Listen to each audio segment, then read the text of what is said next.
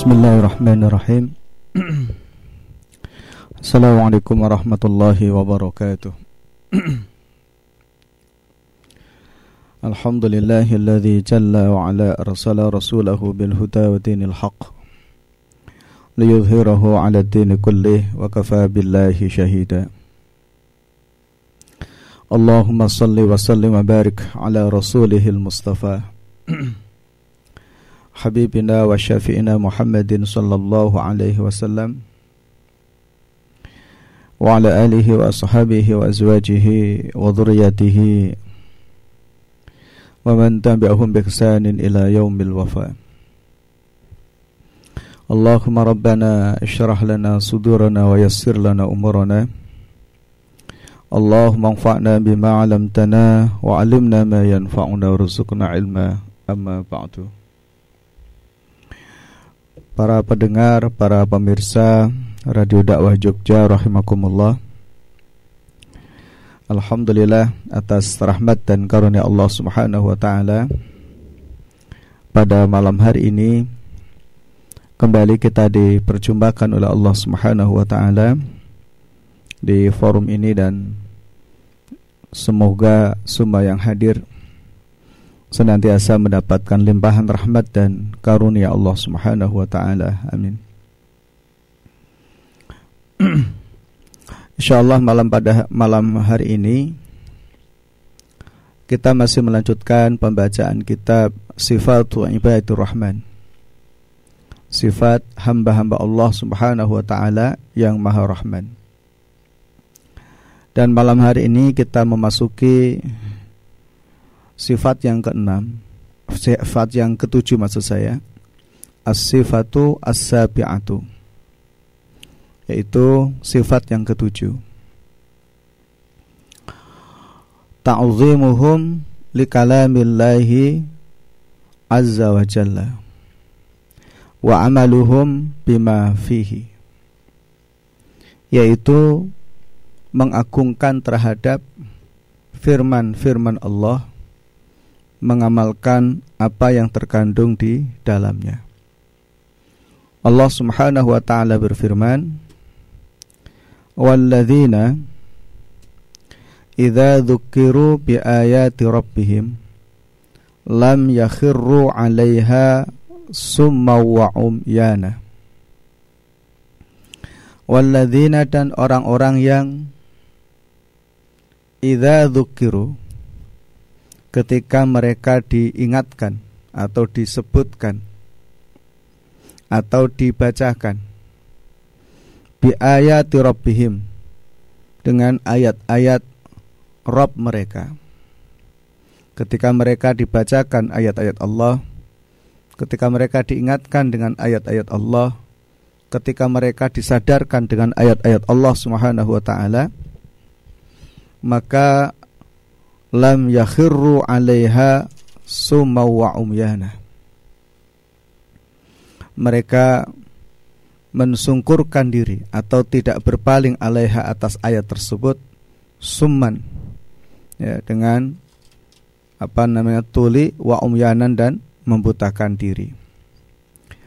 Di ayat ini Allah Subhanahu wa taala menjelaskan tentang sifat dan karakteristik hamba Allah Subhanahu wa taala adalah pertama ketika mereka dinasehati ketika mereka diingatkan dengan ayat-ayat Al-Quran tidak berpaling. Hatinya membuka diri penglihatannya membuka diri pendengarannya membuka diri untuk serius mendapatkan nasihat dari ayat-ayat Allah Subhanahu wa taala maka orang-orang seperti itulah yang fa insyaallah akan mendapatkan rahmat Allah Subhanahu wa taala. Sebagaimana Allah katakan juga dalam Al-Qur'an, "Wa idza quri'al Qur'anu fastami'u lahu wa ansitu la'allakum turhamun." Jadi ketika mereka dibacakan ayat ayat-ayat Allah Subhanahu wa taala, jadi mereka mendengarkan dan ansitu, fokus di dalam pendengaran itu Apa yang dimaksudkan itu ta'zim terhadap nasihat bahwa nasihat itu adalah minallah. Nasihat itu adalah dari Allah Subhanahu wa taala. Oleh karena nasihat itu adalah dari Allah Subhanahu wa taala, mereka melakukannya dengan husnul istima. ya, dengan sebagus-bagusnya mendengarkan. Hati dibuka, akal dibuka, pikiran dibuka hingga kemudian mereka tidak berpaling darinya. Kedua, ketika mereka keliru jalan, ketika mereka salah jalan, diingatkan dengan ayat Allah, maka mereka kembali ke jalan Allah Subhanahu wa taala. Menyadari akan kekeliruannya, menyadari atas kesalahannya terhadap apa yang sudah dilakukan selama ini. Karena di antara sifat dan karakteristik orang beriman ketika dinasihati oleh Al-Quran adalah Sami'na wa ata'na Yaitu mendengar dan taat Dan tentu dalam memahami Al-Quran dan mengamalkan Al-Quran atau ayat-ayat Allah Subhanahu wa Ta'ala, ini membutuhkan perantara agar seseorang ketika diingatkan tersebut betul-betul memahaminya. Tentu perantara yang paling baik adalah mereka, orang-orang yang mendapatkan pengetahuan. Sebagaimana Allah katakan, "Fas'alu ahla dzikri in kuntum la ta'lamun." Jadi tanyalah ya dan bertanyalah mereka kepada ahlu zikri. Siapa yang dimaksudkan ahlu zikri adalah ahlul ilmi. Yaitu mereka orang-orang yang berilmu. Nah, sehingga kemudian kekeliruan-kekeliruan perilaku ketika diingatkan dengan Al-Qur'an dan alhamdulillah mereka juga mendapatkan penjelasan dari ahli di bidangnya dan kemudian mereka menyadarinya kembali ke jalan Allah Subhanahu wa taala maka itu termasuk sifatu ibadur rahman karena mereka adalah ta'zim ya memuliakan dan mengagungkan nasihat dari Allah berupa ayat-ayat Al-Qur'anil Karim. Ketiga, di dalam ayat ini Allah Subhanahu wa taala menggunakan kalimat idza dzukiru. Ya. Objeknya adalah al-qalbu hati. Dan tidak ada seorang pun yang berkenan diingatkan dengan Al-Quran kecuali dengan hati yang beriman kepada Al-Quran itu sendiri. Nah dalam aspek ini ada tiga hal. Pertama, Bapak Ibu sekalian rahimakumullah, poin iman ini juga menjadi penting. Dan mengimani Al-Quran adalah bagian dari rukun iman. Jadi kalau kemudian kita melihat rukun-rukun iman, salah satu di antaranya adalah al-imanu bikutubillah. Iman terhadap kitab-kitab Allah. Ada Zabur, ada Taurat, ada Injil. Juga adalah Al-Quran Al-Karim. Nah mengimaninya dengan sepenuh keimanan. Bahwa Al-Quran itu adalah minallah. Quran itu adalah dari Allah Subhanahu wa taala, bukan dari selainnya. Kedua, bahwa Al-Qur'an itu adalah manhajun lil hayah. Dia adalah konsep panduan di dalam hidup orang yang beriman kepada Allah Subhanahu wa taala dan orang yang beriman kepada Al-Qur'an. Karena memang Allah Subhanahu wa taala menurunkan Al-Qur'an itu kepada hambanya adalah akal Al-Qur'an itu dijadikan panduan di dalam hidup mereka. Ya, untuk mendapatkan tentunya yaitu as-sa'adah fid dunya. Ya, kebahagiaan di dunia ataupun juga as-sa'adah fil akhirah, kebahagiaan di akhirat kelak. Nah, sehingga dengan demikian keimanan itulah yang kemudian akan menghantarkan seseorang terhadap apa? Qabulil wa'ad. Menerima nasihat, menerima pitutur dari Allah Subhanahu wa taala. Kemudian poin kedua dari poin ketiga ini tentang makna idza dzukiru.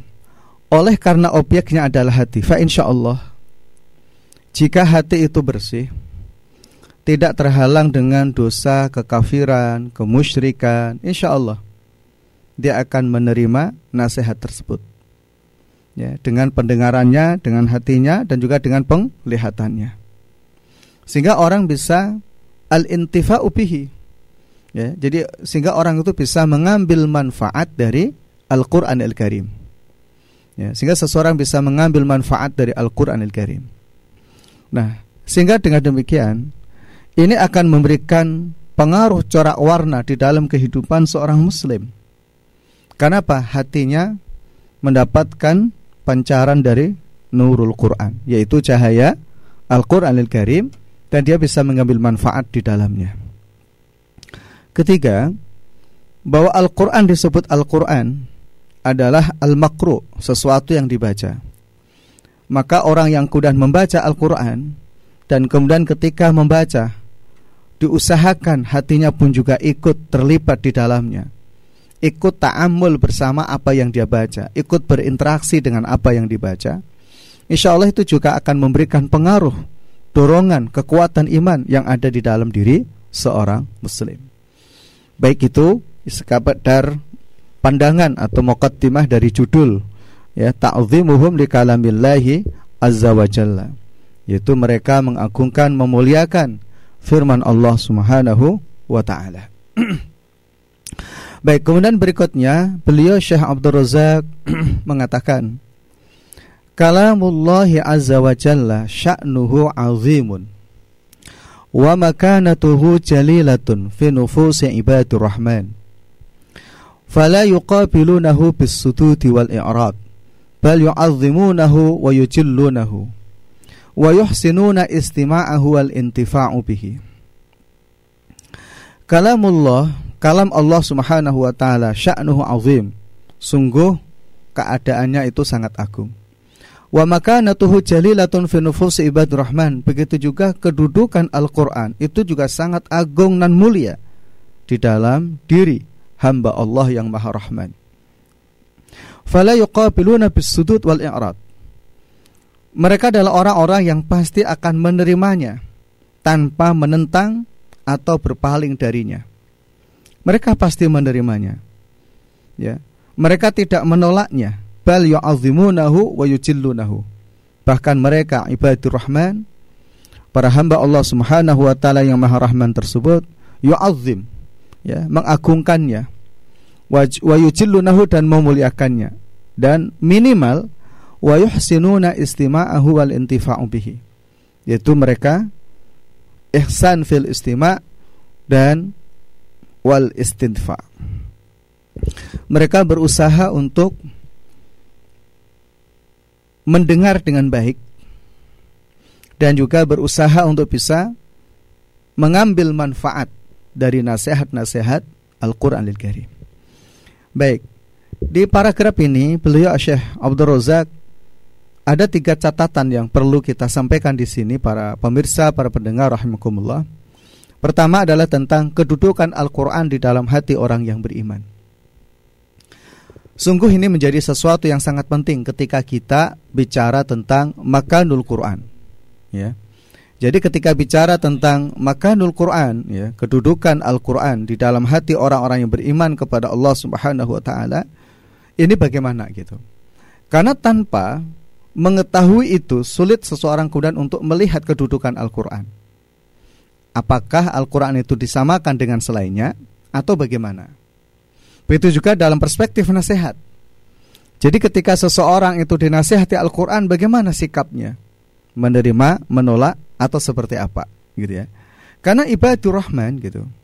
Hamba Allah yang maha rahman pasti akan menempatkan Al-Quran itu di dalam hatinya. Bukan hanya sekadar diimani sebagai kitab suci. Tetapi juga dimuliakan di antara bentuk mereka yang memuliakan Al-Qur'an Al-Karim adalah mengimaninya, ya, kemudian membacanya, mempelajarinya dan mengamalkannya serta mengajarkannya. Kenapa? Karena mengetahui betul tentang makanatul Quran fi qalbihi, kedudukan Al-Qur'an di dalam hatinya, ya. Sehingga tidak menolak. Nah, kemudian yang kedua adalah tidak berpaling dari Al-Qur'an ya tidak berpaling dari Al-Quran. Sungguh ini memang sesuatu yang sangat berat. Ya para pemirsa, para pendengar rahmatullah. Mengingat Allah pun juga menyampaikan hal ini di dalam surat Al-Furqan. Ketika Allah menceritakan tentang keluh kesah Rasulullah sallallahu alaihi wasallam. Ya Rabbi, inna qaumi ittakhadhu hadzal qur'ana mahjura.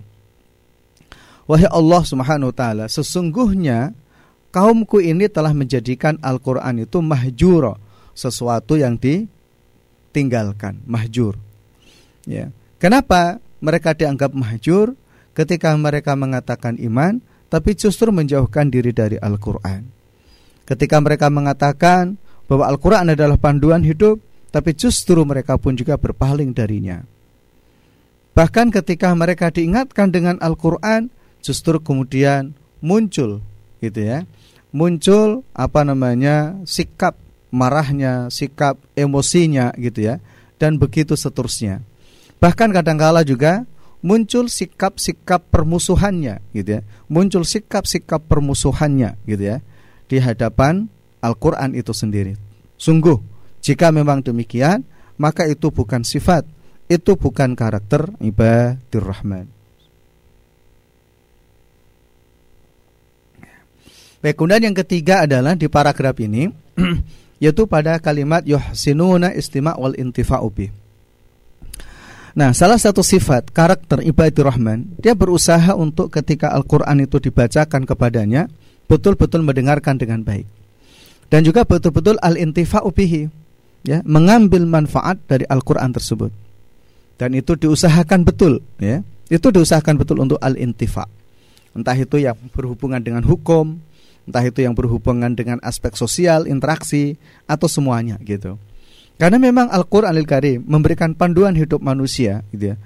Mulai dari hal yang terkecil sampai hal yang terbesar mulai dari komunitas yang terkecil yaitu individu sampai pada komunitas yang sangat besar yaitu apa sebuah bangsa dan negara uh, bahkan umat secara keseluruhan ya itu memberikan satu pandangan-pandangan agar kemudian seseorang betul-betul menjadikan Al-Qur'an sebagai panduan untuk mendapatkan sa'adatut dunya wa sa'ah fil akhirah yaitu kebahagiaan di dunia dan juga kebahagiaan di akhirat.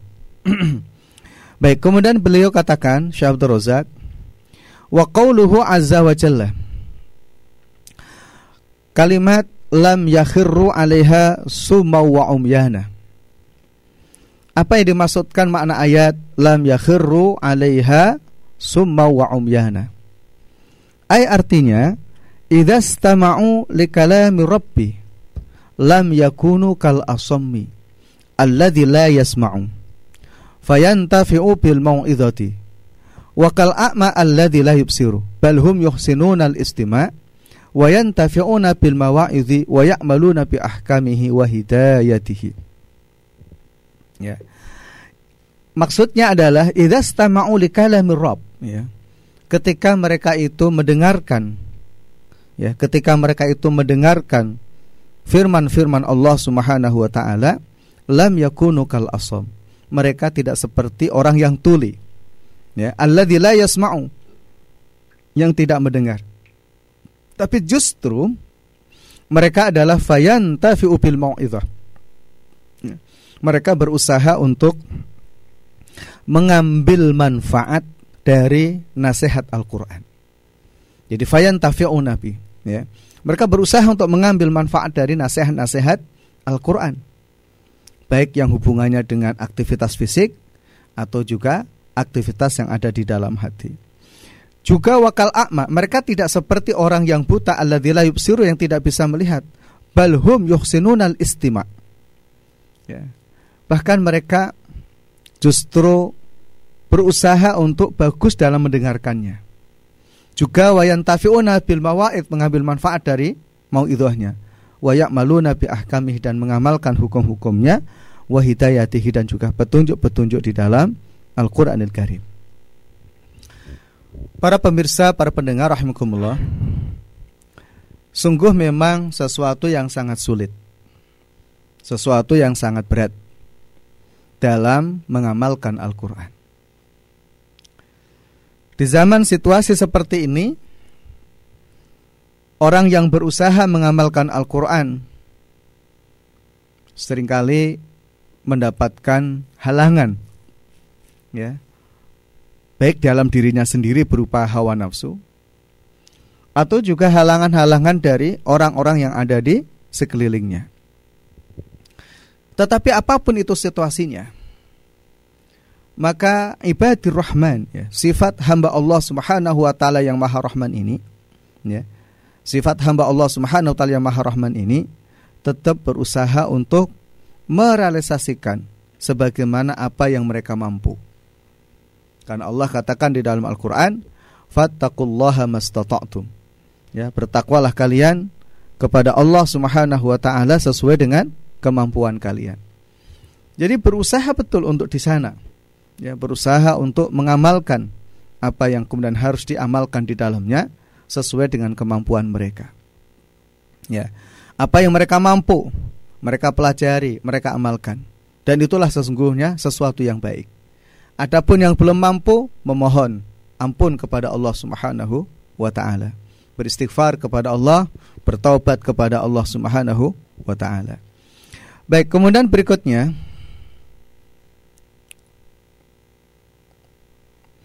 mengenai tentang paragraf ini juga sama dengan firman Allah Subhanahu wa taala. Ya, di sifat dan karakter mereka orang kafir, orang munafik, ya. Yang ketika dinasihati Al-Quran justru mereka menolak. Menutupi telinga mereka. Ya menutupi telinga mereka.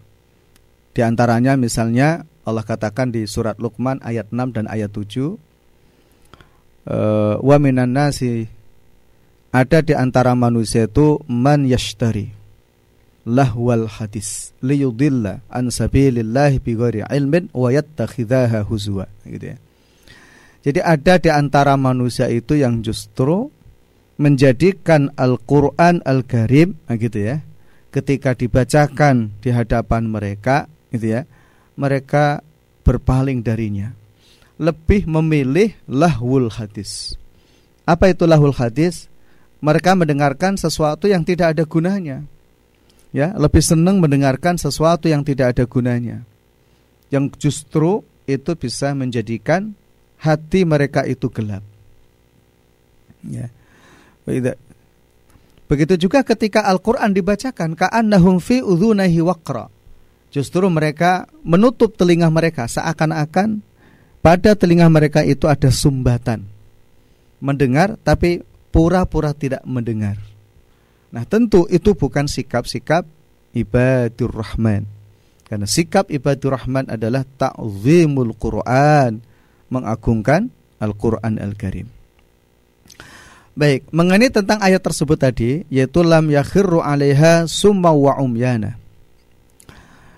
Di sini beliau Syekh Abdul Razak mengutipkan pendapat Fa'an Qatadah bin Ta'amah annahu qala inda hadhil ayat lam yasummu anil haq walam ya'mau fihi. Hum qaumun aqilu anillah fantafi'u bima sami'u min kitabillah. Diriwayatkan dari Qatadah bin Da'amah annahu qala bahwa sesungguhnya dia berkata menyampaikan pendapatnya indah hadil ayah ketika membaca ayat tersebut. Yang dimaksudkan lam yakhiru 'alaiha summa wa umyana adalah lam yasummu anil haq. Ya, mereka tidak pura-pura tuli sehingga meninggalkan kebenaran. Walam mau fihi dan mereka juga tidak pura-pura buta mengenai tentang nasihat Al-Qur'an. Tetapi hum mereka adalah kaumun aqilu anillah orang-orang yang berusaha menggunakan akal dan pikirannya untuk memahami ayat-ayat Allah Subhanahu wa taala. Sehingga fantafi'u mereka bisa mengambil manfaat bima sami'u terhadap apa yang mereka dengar min kitabillahi dari kitab Allah Subhanahu wa taala. Itulah sifat dan karakter ibadur rahman. Ya. Jadi ada nasihat Al-Qur'an mereka berusaha untuk memahaminya, mempelajarinya. Apa yang bisa mereka amalkan, maka mereka pun juga berusaha untuk mengamalkannya. Ya, tidak pura-pura tuli dari kebenaran, juga tidak pura-pura buta. Mereka berusaha semampu yang bisa mereka lakukan. ya di dalam mengamalkan ayat-ayat Allah Subhanahu wa taala. Bahkan dalam situasi yang paling sulit sekalipun, ya, maka ibadah rahman, hamba-hamba Allah Subhanahu wa taala Maha Rahman, terus berusaha untuk fantafi'u bima sami'u min kitabillah. Mereka berusaha untuk mengambil manfaat dari apa pun yang mereka dengar dari kitab Allah Subhanahu wa taala.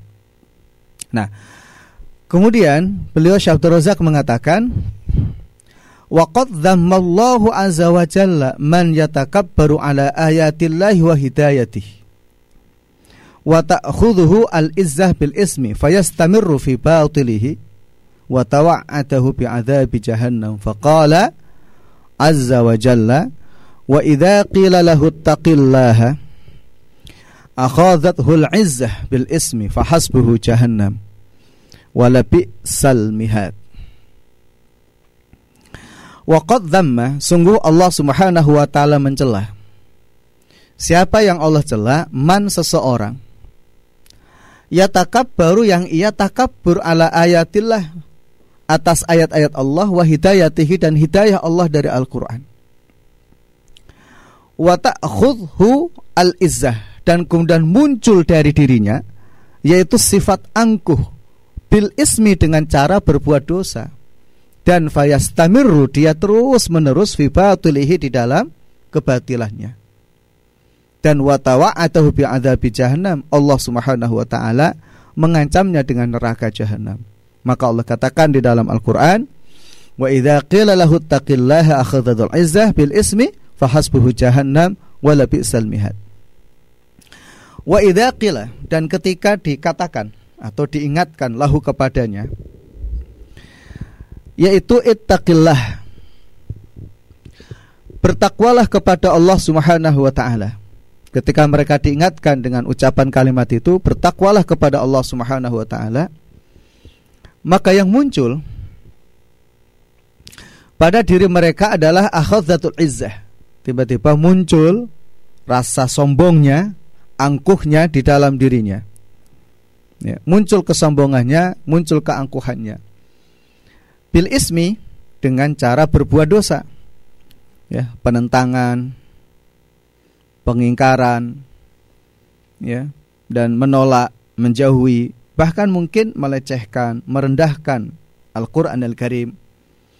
Nah, orang-orang seperti itu maka fahas buhu jahanam. Cukuplah bagi mereka neraka jahanam. Wala bi'sal mihad dan juga seburuk-buruknya tempat kembali mereka. Baik, di dalam paragraf ini beliau Syekh Abdul Razak menjelaskan tentang celaan Allah terhadap orang yang takabur terhadap ayat-ayat Allah dan petunjuknya.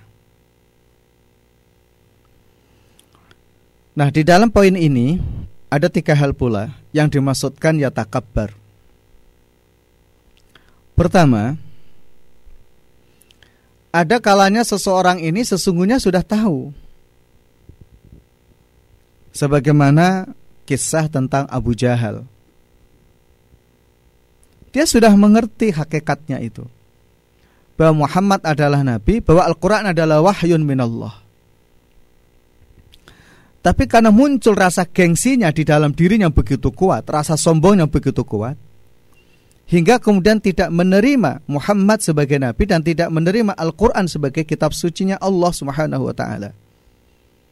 Nah, sehingga dengan demikian enggan mengambil petunjuk dari Al-Qur'an sekalipun mengetahuinya. Sebagaimana pula misalnya Firaun. Ya pada hakikatnya dia sudah sadar dan mengetahui bahwa Musa adalah nabi Allah. yang Allah Subhanahu wa taala telah menurunkan Taurat kepadanya. Tetapi karena sifat sombongnya, sifat angkuhnya, maka Firaun pun juga menolak. Dan bisa jadi seperti itulah generasi-generasi. Ya, yang mana mereka mengetahui bahwa itu adalah betul Muhammad, betul Al-Qur'an, itu adalah minallah Subhanahu wa taala. Tapi karena keangkuhannya, kesombongannya sehingga mereka apa? Ya takabbaru, menolak mengingkarinya. Yang kedua, ada kalanya mereka telah mengatakan beriman kepada Al-Quran. Tetapi mereka hanya akan mengatakan mengimani atau mengamalkan apa yang mereka sukai dan meninggalkan apa yang tidak mereka sukai. Sehingga sikap seperti itu termasuk di dalam kategori yatakabbar. Dan juga mirip seperti apa yang terjadi pada orang-orang Yahudi pada saat itu. Allah katakan, "Afatu'minuna bi ba'dil kitab wa takfuruna bi kitab." Apakah kalian itu mengimani sebagian ataukah kalian itu mengkufuri sebagian? Jadi dulu uh, para ahlul kitab ketika membaca Taurat, Zabur dan Injil. Mereka akan menerima jika kemudian isi di dalam kitab itu sesuai dengan selera mereka.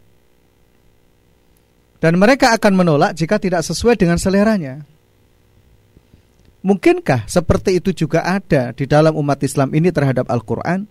Sangat mungkin terjadi. Ya, ada kalanya seseorang memang Ketika ditanya, imankah kau pada Al-Quran? Iya, iman. Tapi mereka hanya akan mengatakan kebenaran itu jika sesuai dengan selera mereka. Tetapi jika tidak sesuai dengan selera, mereka caci maki Al-Quran itu. Mereka mengatakan sudah tidak lagi relevan dengan zaman. Al-Quran ini mengajarkan, mengajarkan ekstremisme. Al-Quran itu mengajarkan radikalisme, fundamentalisme, dan seterusnya dan seterusnya gitu. Kenapa? Karena tidak cocok dengan selera nafsunya. Sehingga mereka hanya akan menerima sebagian dan menolak sebagian persis dengan apa yang Allah katakan afatu'minuna nabi ba'dul kitab wa nabi ba'dul kitab gitu ya.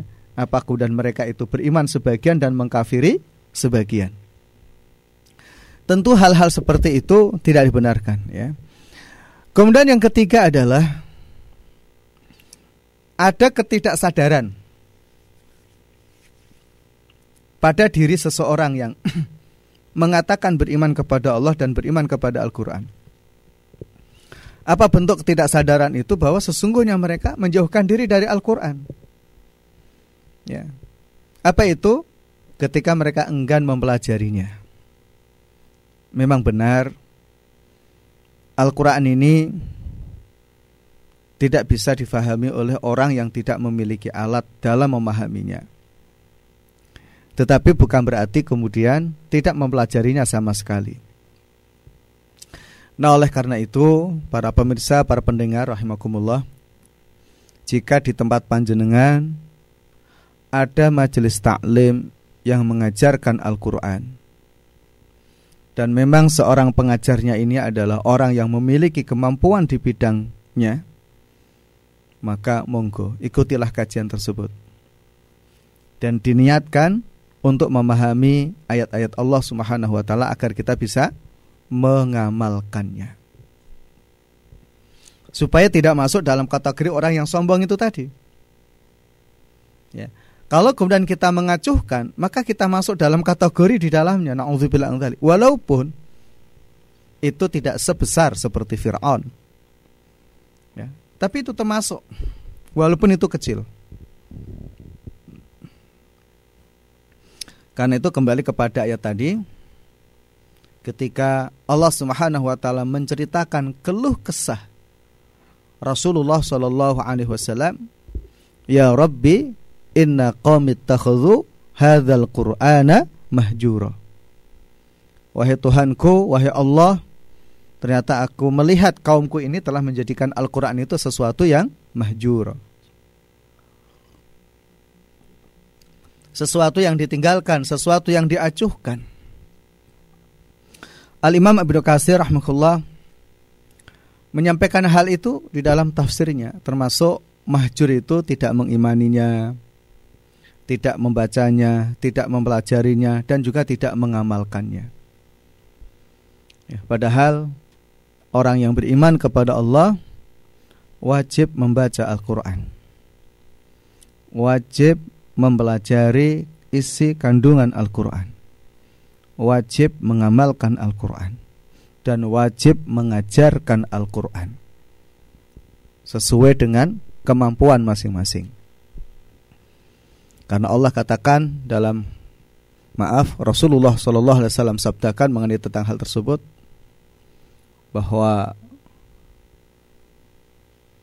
orang yang terbaik adalah man ta'alamal qur'ana wa 'allamahu. Ya, jadi orang yang terbaik adalah orang yang apa? Mempelajari Al-Qur'an dan kemudian mengajarkan Al-Qur'an. Ya, orang yang mempelajari Al-Qur'an dan kemudian mengajarkan Al-Qur'an Al-Karim.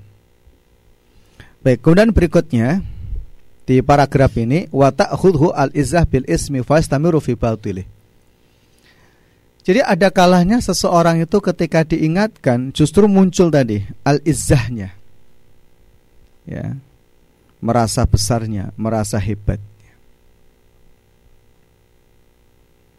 Jadi ayat ini kalau kemudian kita lihat rangkaiannya sebagaimana Allah sebutkan di dalam surat Al-Baqarah wa minan nasi man yu'jibuka qawluhu fil hayatid dunya wa yushidullah ma fi qalbi wa huwa alatul khisam. Ada di antara manusia itu yang ketika berbicara tentang narasi kehidupan ini itu yuk jibuka qauluhu. Perkataannya itu mengagungkanmu. Jadi orang itu terkesima dengan perkataan itu. Bahkan sampai orang itu mengatakan wa ala ma fi qalbi. Dia bersaksi. Ya. Dia bersaksi atas nama Allah Subhanahu wa taala bahwa yang dikatakan itu adalah sebagai bentuk proses reformasi perbaikan di tengah-tengah kehidupan umat manusia. Tapi ternyata apa? Wahwa alatul khisam. Orang itu sangat menentang terhadap kebenaran. Nah, maka orang-orang seperti itu wa idza qila lahu taqillah gitu. Ketika diingatkan, bertakwalah engkau kepada Allah gitu. Taatilah Al-Qur'an gitu. Maka muncul apa? Akhadhatul izzah. Ya, muncul sikap angkuhnya, muncul sikap sombongnya. Nauzubillah dzalik. Sehingga kemudian merasa lebih. Yang paling berbahaya adalah kemudian seseorang itu menafsirkan Al-Qur'an Al-Karim sesuai dengan hawa nafsunya. Gitu. Karena yuk jibuka qaulu fil hayati dunia tadi itu. Jadi menafsirkan Al-Quran itu sesuai dengan hawa nafsunya. Na'udzubillah. Ya. Padahal di dalam memahami Al-Quran para ulama telah membuat metodologi atau pakem dalam memahami Al-Quran. Baik dari sisi bahasa atau dari sisi peralatan yang lain yang digunakan untuk memahami Al-Quranil Karim. Ada sesuatu pendekatan pada bahasa, ada pendekatan yang sifatnya adalah pendapat-pendapat para ulama dan para tabiin yang sering kali disebut namanya tafsir bil ma'thur. Itu juga harus dijaga, tapi banyak orang yang kemudian mengabaikan menafsirkan Al-Qur'an itu dengan apa? Hawa nafsunya sendiri. Itu yang berbahaya gitu. Maka Rasulullah juga ingatkan, "Man qala fil Qur'ani bi ra'yihi falyatabawa maq'adahu minan nar." Jadi barang siapa yang mengatakan Al-Qur'an dengan pendapatnya sendiri, maka silahkan ia mengambil tempat duduknya di dalam neraka. Ya. Baik, kemudian yang ketiga, orang tersebut fayastamiru fi batilihi. Orang itu terus senantiasa dalam kebatilannya. Kenapa? Karena menganggap bahwa tafsirnya itu benar. Nah, ini naudzubillah dzalik. Karena dia menganggap bahwa apa yang difahami itu benar gitu. Tentu benar dalam pandangan seseorang belum tentu benar dalam pandangan yang lain. Karena memang dalam proses penafsiran Al-Quran itu ada satu metodologis yang itu sudah banyak dijelaskan oleh para ulama di dalam buku-buku mereka. Maka ada apa namanya ulumul Quran ya, ilmu Al-Quran, bagaimana memahami Al-Quran. Dan banyak para ulama yang telah menulisnya dan menjelaskan hal tersebut. Nah, baik itu. Nah, kemudian di akhir dari pembahasan ini beliau Syekh Abdul Razak mengatakan dan mengutip hadis Nabi Shallallahu alaihi wasallam. Inna abghadal kalami ilallah an yaqula ar-rajul li rajul ittaqillah fayaqulu alaika nafsik. Perkataan yang paling dibenci oleh Allah Perkataan yang paling dibenci oleh Allah adalah ketika orang itu diingatkan ya. Ittaqillah bertakwalah engkau kepada Allah. Maka apa? Dia menjawab alaika nafsak. Udahlah urus diri kamu sendiri saja. Nggak usah mengurus orang lain. Udah urus dirimu saja. Alaika nafsak. Ya, jadi dan itu kadang-kala juga kita lihat di masyarakat ada orang yang seperti itu. Ketika diingatkan bahwa Al-Qur'an dia sebagai seorang muslim sebagai seorang mukmin ya maka dia mengatakan alaika nafsak. Sudahlah urus dirimu sendiri. Kenapa? Karena itu adalah memunculkan bentuk kesombongannya. Baik eh, para pemirsa para pendengar rahimakumullah. Itu yang dapat saya sampaikan pada malam hari ini mengenai tentang asifah as-sabiah ya sifat yang ketujuh ya dari sifat ibadur rahman yaitu mereka adalah orang-orang yang mengagungkan dan memuliakan firman Allah Subhanahu wa taala. Nah, kemudian pada kesempatan kali ini pula, mohon maaf uh, ada pertanyaan yang disampaikan di sore tadi ya. Dan kemudian saya berjanji untuk saya jawab pada kesempatan kali ini. Uh, sedap mana tadi pertanyaannya?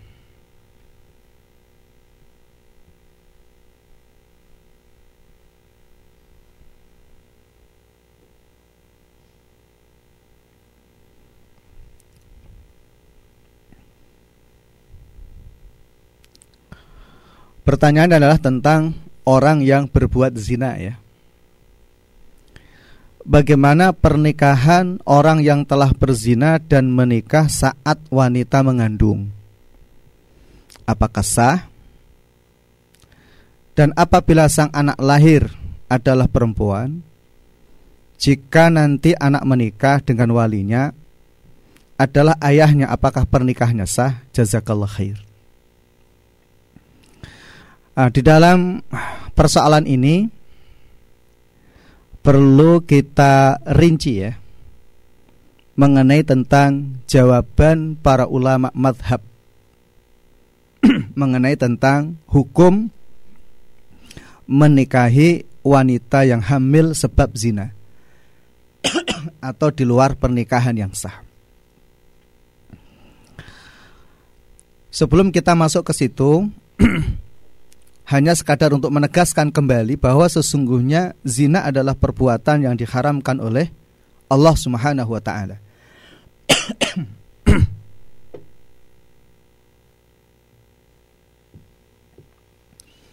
Dia termasuk dosa besar. Ya, sebagaimana penjelasan kita kemarin di sifat ibadi rahman di sesi sebelumnya. Ya, bahwa zina adalah apa namanya? dosa besar. Ya, sebagaimana Allah katakan dari surat Al-Furqan ya, yang kemarin sudah kita bahas, walladzina la yad'una ma'allahi ilahan akhar wa la yaqtuluna an-nafsa haramallahu illa bil haqq wa la yaznun wa ma yaf wa man yaf'al dzalika yalqa asama ya. Di antara sifat ibadur rahman adalah tidak menyekutukan Allah ya, tidak membunuh dan juga tidak berzina. Maka barang siapa yang melakukan perbuatan tersebut, nah gitu ya, itu adalah masuk dosa besar. Nah, bagaimana kemudian ketika seseorang itu menikahi wanita hamil karena zina, gitu ya. Dalam persoalan ini, para pemirsa rahmatullah ada pendapat yang disampaikan oleh para ulama. Saya hanya menyampaikan pendapat yang disampaikan oleh para ulama. Monggo nanti disimpulkan sendiri.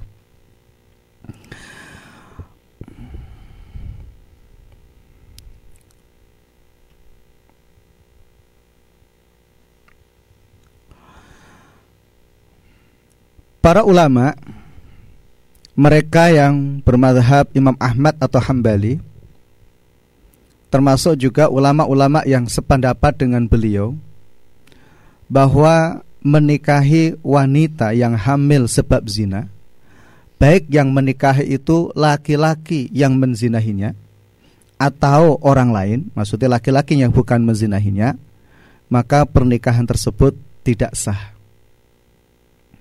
ya dengan sebuah landasan ayat azani la yankihu illa zaniyatan au musyrikah wa zaniyatu la yankihu illa zanin aw musyrik wa hurrima dzalika 'alal mu'minin. Itu di surat An-Nur ayat ketiga.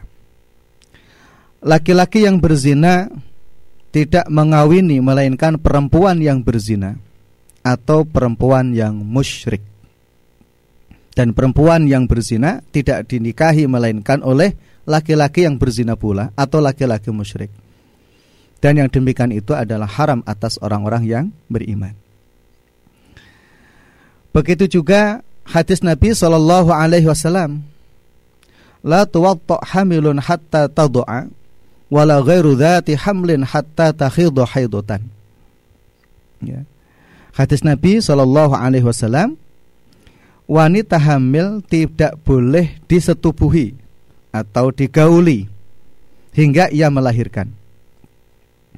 Dan wanita yang tidak hamil maka harus melakukan proses namanya istibro membuktikan bahwa kosongnya rahim sampai satu kali masa haid. Nah, dari ayat dan juga hadis tersebut, maka ulama dalam madhab Hambali termasuk juga yang sependapat dengan mereka bahwa tidak diperkenankan seseorang itu untuk menikahi wanita yang sedang hamil. Entah karena zina atau karena cerai atau karena ditinggal mati oleh suaminya. Sampai kemudian betul-betul melakukan proses pembersihan di dalamnya. Apa yang dimaksudkan proses pembersihan di dalamnya? Jika hamil, maka sampai anak itu melahirkan. Sebagaimana juga Allah katakan di dalam Al-Qur'an mengenai tentang hal tersebut, wa ulatul ahmali an yardana hamlahunna. Wanita yang sedang hamil itu masa idahnya adalah sampai melahirkan. Sehingga yang dimaksudkan adalah seorang wanita yang sedang hamil itu tidak boleh dinikahi sampai ia melahirkan. Nah, kemudian kalau misalnya wanita yang sedang berzina tersebut tidak hamil, bolehkah tetap bolehkah dinikahi oleh tetap bolehkah dia nikahi oleh laki-laki yang menzinahinya gitu ya. Maka para ulama tetap melarangnya karena dia telah mengetahuinya sampai betul-betul ada proses istibro. Istibro itu apa artinya? Membuktikan kosongnya rahim bahwa tidak ada janin di dalamnya. Nah, bagaimana caranya? Menunggu sampai pada masa head berikutnya. Ya, jika misalkan mohon maaf, Paijo sama Painah ini berzina, gitu ya. Terus karena penyesalan mereka ingin apa? Menikahi. Ya, ya mereka yang menikahinya. Maka harus menunda sampai wanita ini head ya kemudian bersih dan head lagi. Ya jadi ada yang mengatakan sampai dua kali masa head ada yang mengatakan cukup satu kali masa head. Ya kalau kita melihat hadis ini cukup satu kali masa head. Ya itu disebut namanya istibro. Ya itu disebut namanya istibro. Nah di sisi lain itu e, pendapat ulama dalam madhab Hambali mengenai tentang hal tersebut. Sebagaimana juga yang disampaikan oleh Al Imam Ibnu Qudamah. Beliau juga salah satu ulama fikih dalam madhab Hambali dalam kitab Al Mughni. Ya, memang beliau mengatakan ya cukup panjang bahwa ketika seorang wanita itu berzina gitu ya maka lam yahilla liman ya'lamu dzalika nikahwa illa bisyartaini gitu ya jadi ketika wanita ini berzina dengan seorang laki-laki, maka seorang laki-laki ini tidak boleh menikahinya sampai selesainya dua syarat. Apa itu syarat? Inqidha'u iddataha, iddatiha, yaitu selesainya masa iddah. Ya, selesainya masa iddah, yaitu ditandai dengan apa tadi? Kalau apa namanya? Kalau misalkan dia hamil, ya sampai selesai bayi itu dilahirkan. Maka fa in hamalat minazina faqadha'u iddatiha adalah biwaqatin wala yahilu nikahuha qabla wad'ihi. Jadi ketika wanita ini ber, apa namanya hamil, maka diselesaikan sampai selesai janin itu apa? lahir. Ya, ini termasuk yang tadi saya sampaikan sebagian ulama melarangnya menikahi wanita yang sedang hamil. Entah itu karena apa? Zina, entah itu karena ditinggal mati oleh suaminya atau karena cerai. Ya, jadi apa namanya? Itu tidak diperkenankan sampai janin itu lahir, ya. Kalau kemudian tidak hamil, gitu ya, maka ada proses namanya tadi apa? Istibro. Sampai kemudian apa? Selesainya masa haid. Nah, gitu. Baik.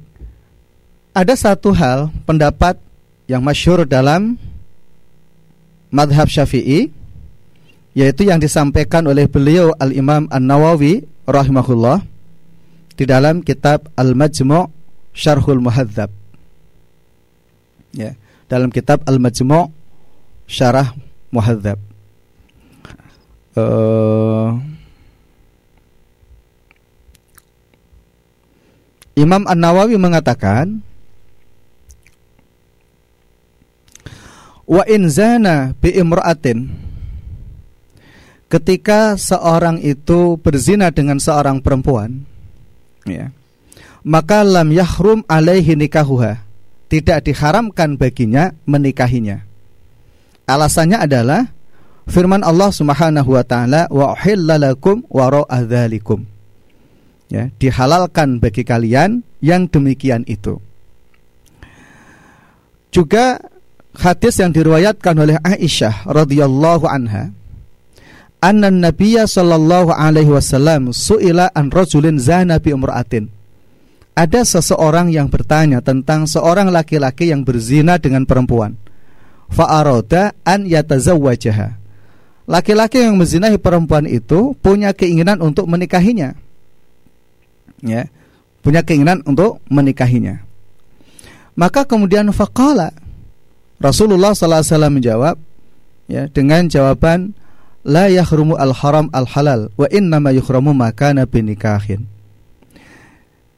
Tidaklah yang haram itu mengharamkan yang halal Namun sesungguhnya yang diharamkan itu bukan karena nikahnya Nah Kemudian Imam Nawawi mengatakan wa in zana bi imra'atin fa'atat min hubibnatin faqal faqad qala asy-Syafi'i rahmatullah alaih ukrihu an yatazawajaha fa'il fa in yatazawajaha lam afsah. Jika kemudian wanita pezina tersebut datang dengan membawa anak perempuannya, maka Imam Syafi'i mengatakan makruh apabila ada yang menikahi wanita tersebut jika tetap ingin menikahinya maka pernikahan itu tidak batal. Jadi ini ada dua pendapat ya. Ada dua pendapat. Nah, begitu juga yang disampaikan oleh uh, seorang ulama dari tanah Jawa ya. Dan ini dikutipkan di dalam buku atau kitab beliau ya. Di kitab beliau Nah, Muhammad Nawawi bin Umar Al-Jawi Al-Bantani, nah, gitu ya. Nah, di dalam kitabnya Nihayatuz Zen, jadi beliau memberikan jawaban mengenai tentang hal tersebut. Ya, walau nakaha, gitu ya.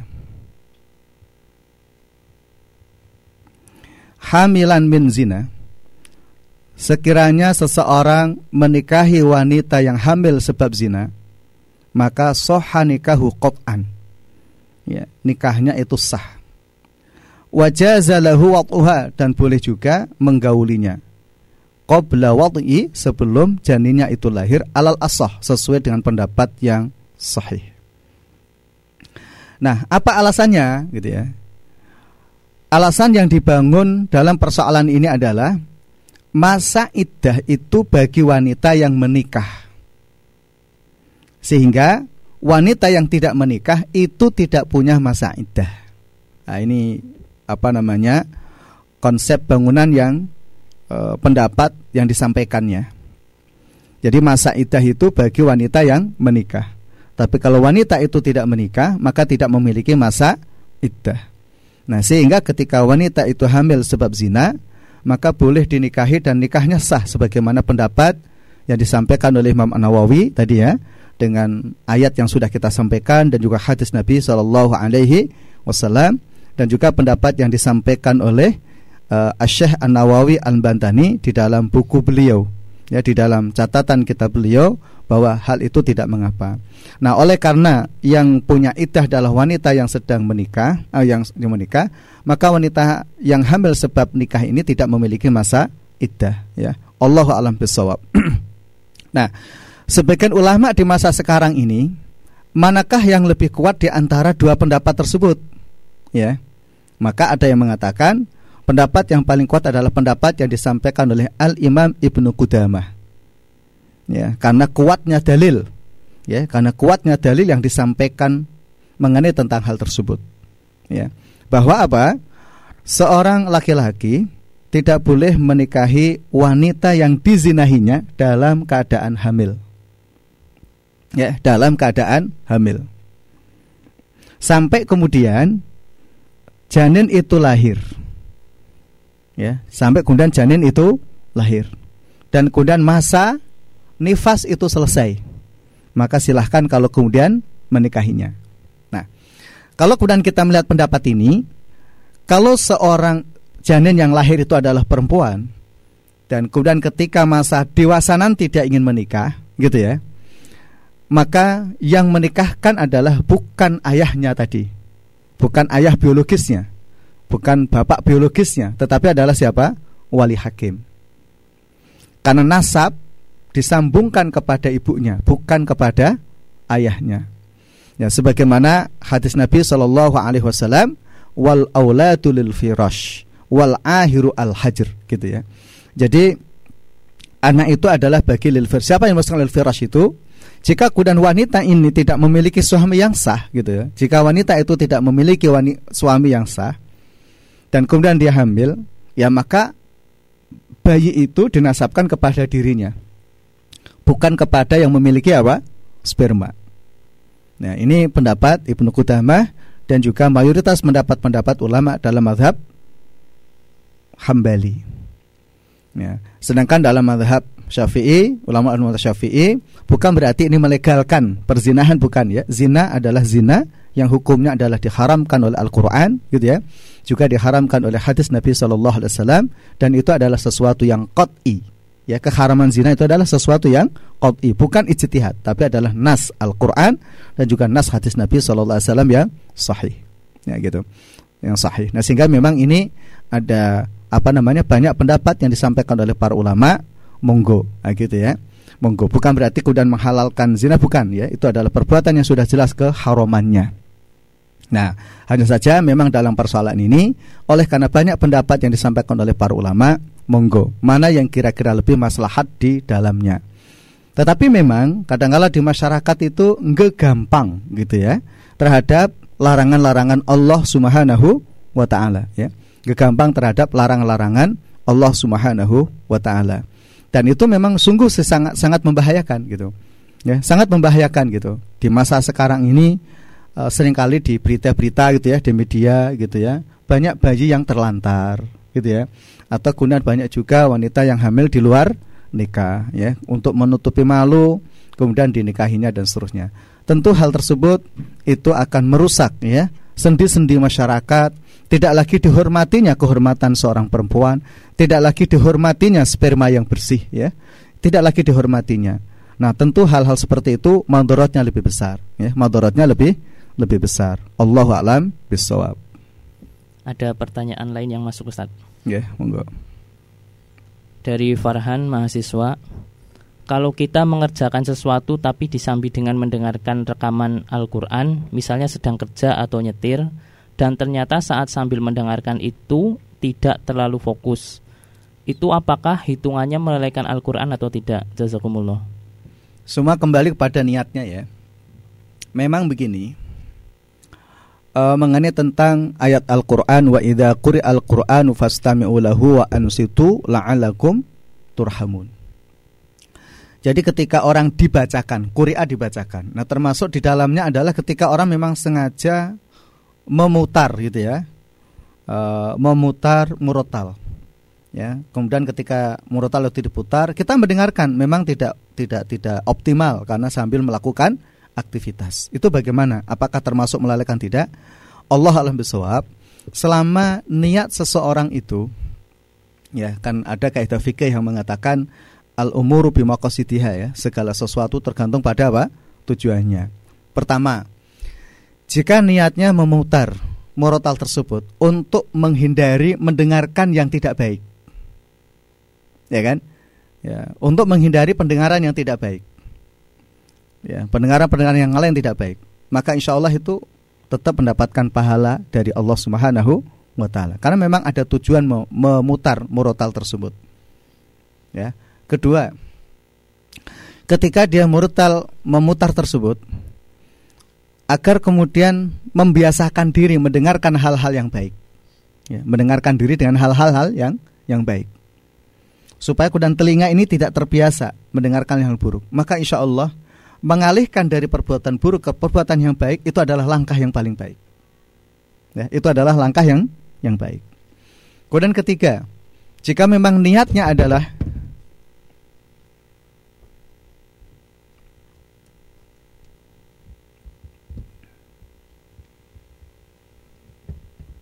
bisa lepas ya?